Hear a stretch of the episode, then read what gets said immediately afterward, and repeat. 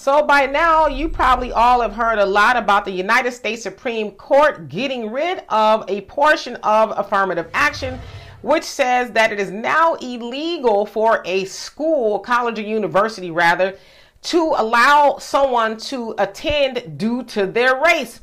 So basically, if you're black or another person of color, you cannot get in on that alone, right? You need to be other stuff.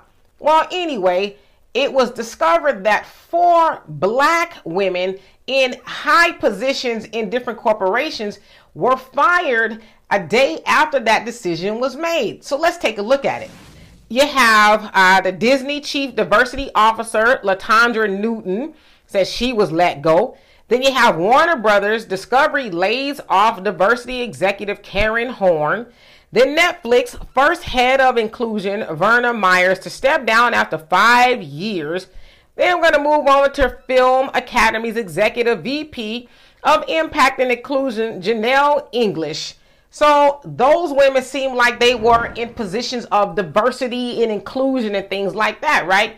Now, I don't think it's a secret that a lot of companies felt pressured to uh, make roles like that because of maybe affirmative action or we need to include black people in positions of power in white companies. Well, I don't know if that's why those companies got rid of those sisters, but it's plausible, right? It, it wouldn't be far fetched if they did that and said, hmm, well, we don't need to, you know, include them because they're black. Now, admittedly, the affirmative law that's been changed is dealing with colleges, not jobs yet, from what I understand. But my thing is this.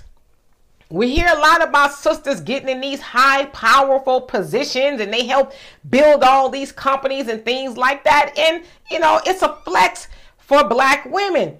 But that also should tell us something. These white people putting these sisters in those uh, positions of power per se, but for what?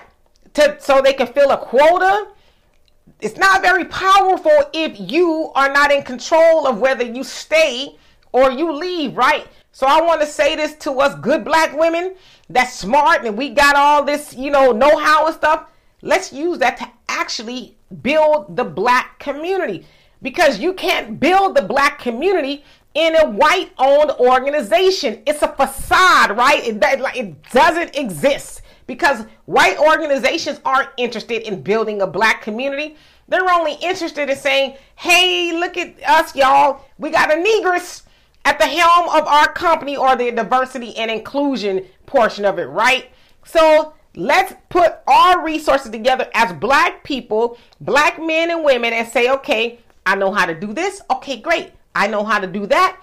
Now let's put it together and build our own organizations. That way we ain't got to worry about the man saying, you know what, uh, uh, uh, Odessa, you got to go now.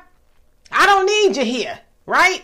So anyway, y'all tell me what you think of this. And for more insightful commentary, please subscribe to this channel and my channel, The Demetra Kaye Show here on YouTube. Peace.